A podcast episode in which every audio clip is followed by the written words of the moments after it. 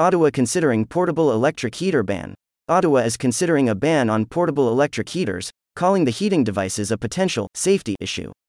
Portable electric heaters have been added to a list of hazardous consumer products due to ongoing safety concerns, Health Canada said in a notice on its website.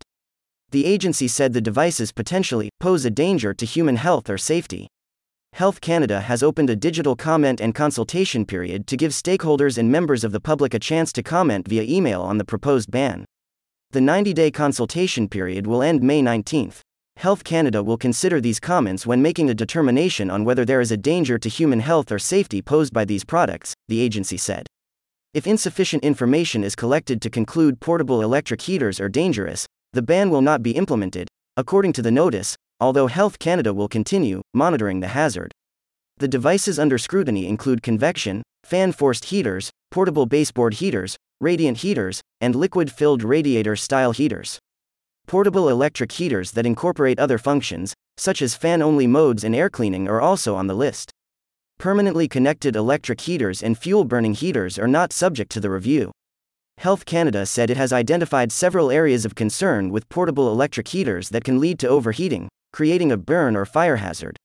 Highest on the list of concerns is internal component failure, such as short circuiting of heating elements or motor windings.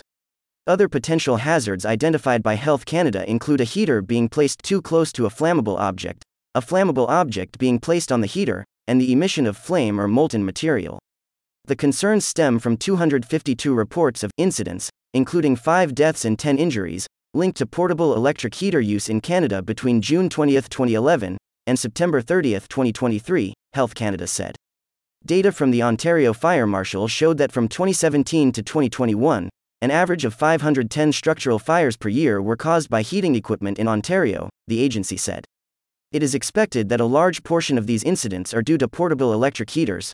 The majority of these fires were not reported to Health Canada, indicating that there is a significant amount of underreporting of fires related to heating equipment, including portable electric heaters. News of the potential ban on portable electric heaters comes at a time when home heating costs have escalated substantially. The increased heating costs have left some Canadian households struggling to pay their heating bills. Recently released research from McGill University found nearly 1 in 5 households face energy poverty due to high energy costs. Energy poverty, the inability to maintain healthy indoor temperatures year round is especially an issue in Canada's rural areas where the population tends to live in larger houses, the report found.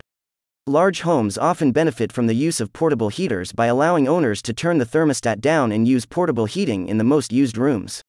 Statistics Canada released similar findings last fall, saying 14% of Canadian households were kept at an unsafe or uncomfortable temperature for at least four weeks in the past year.